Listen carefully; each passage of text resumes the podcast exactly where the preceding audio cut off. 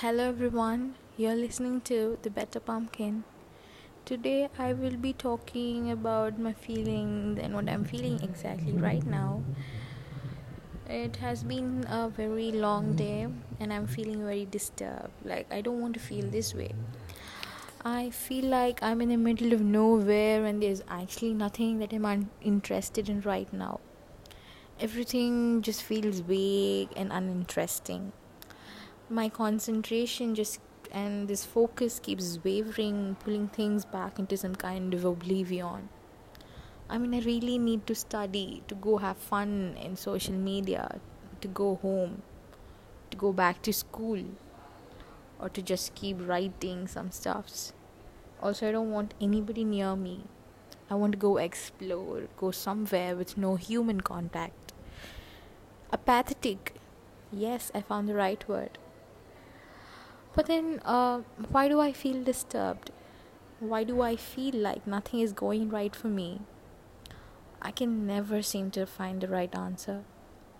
It's the it's the it's this day like it's one of the days for me where I completely block out from the normal routine and go back to thinking about unrealistic things that's 99% of the time hypothetical and stupid it's not that I have a choice.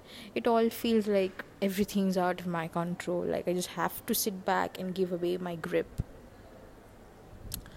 This feeling is actually interesting when your thoughts are dramatic and too good for reality. But, but, but what if your thoughts are itself about reality? What if you actually know what's gonna happen if you don't do a particular thing, but you don't want to do it anyway? When you actually know the consequences but still don't want to do it? This is this is exactly what i'm talking about. This is life. It never comes with a warning signal. You are hit with reality when you least expect it. Sometimes it's like it might crush you break your shell show you that time is running out.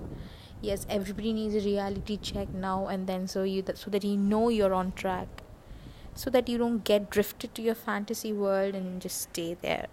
Because when you finally come back You'll be too late to realize that life is not a bed of roses.